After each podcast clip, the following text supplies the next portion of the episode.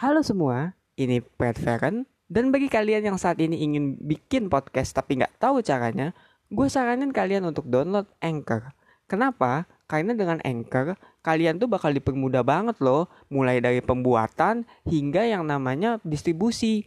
Dan itu pun tersedia juga di App Store ataupun di desktop. Jadi tunggu apa lagi? Langsung aja ketik www.anchor.fm atau download aja di Play Store kalau kalian ingin langsung membuat podcast.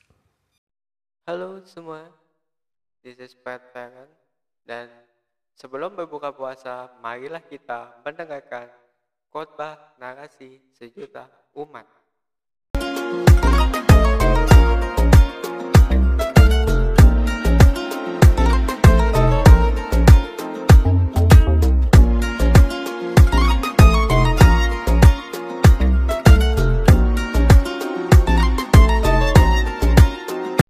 Assalamualaikum warahmatullahi wabarakatuh. Assalamualaikum. Innal hamdalillah nahmaduhu wasta'inuhu wastaghfiruh wa na'udzu billahi min syururi anfusina wa min syai'ati a'malina may yahdihillahu fala mudhillalah wa man yudhlil fala hadiyalah. Asyhadu an la ilaha illa wahdahu la syarikalah wa asyhadu anna muhammadan abduhu wa rasuluh. Allahumma sholli ala sayyidina Muhammad wa ala alihi wa sahbihi ajma'in. Inna allaha wa malaikatahu yusalluna ala nabi. Ya ayyuhallazina amanu sallu alaihi wa sallimu wa sallimu mustaslima. Ya ayyuhallazina amanu taqullaha haqqa tuqatih wa la tamutunna illa wa antum muslimun.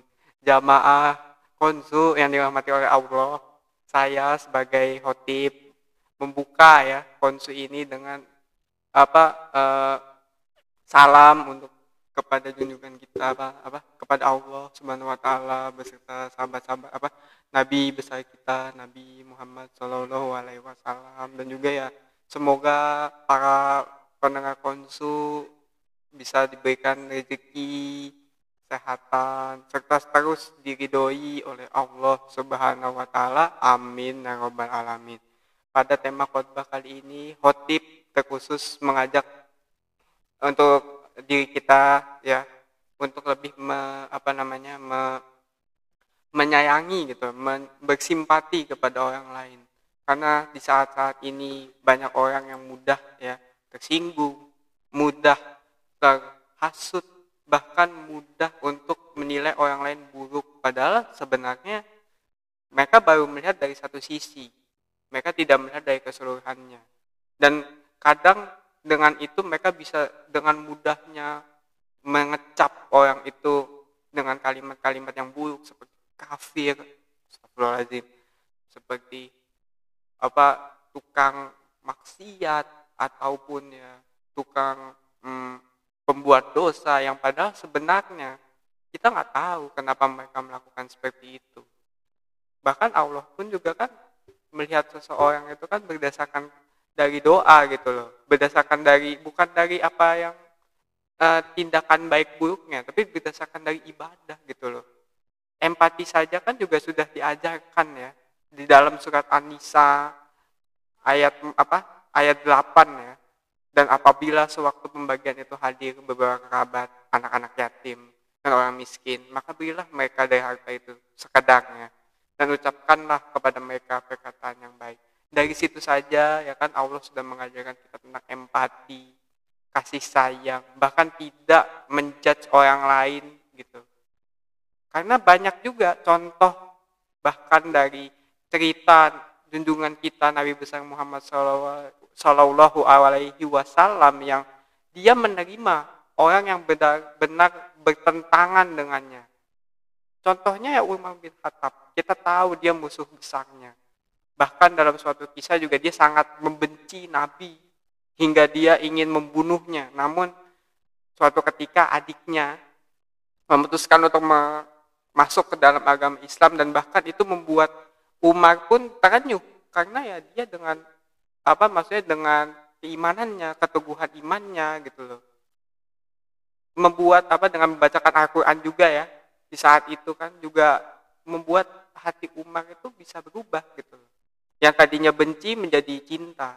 Makanya ya dalam Al-Qur'an pun juga kita kan tidak boleh terlalu benci terhadap sesuatu.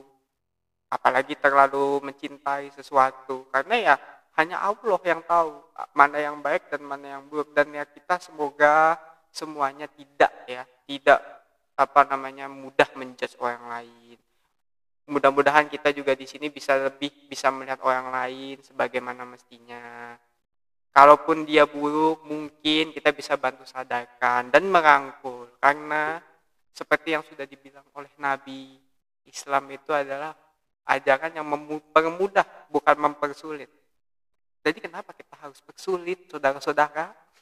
Kenapa kita harus mempersulit? Dan sekian untuk khotbah kali ini. Khotbah tersebut juga saya sampaikan terutama untuk khotib sendiri agar lebih mawas diri dan semoga kalian yang mendengarkan para jamaah bisa diberkahi dan juga lebih lebih, lebih melihat orang tidak sekadar dari luarnya melainkan dari tindakan, perbuatan, serta keseluruhannya. Barakallah li walakum fil Qur'anil azim wa nafa'ni wa iyyakum bima fihi minal ayati wa zikril hakim wa taqabbalallahu minni wa minkum tilawatahu innahu huwas samiul alim. Aku lu qawli hadza wa astaghfirullah innahu huwal ghafurur rahim.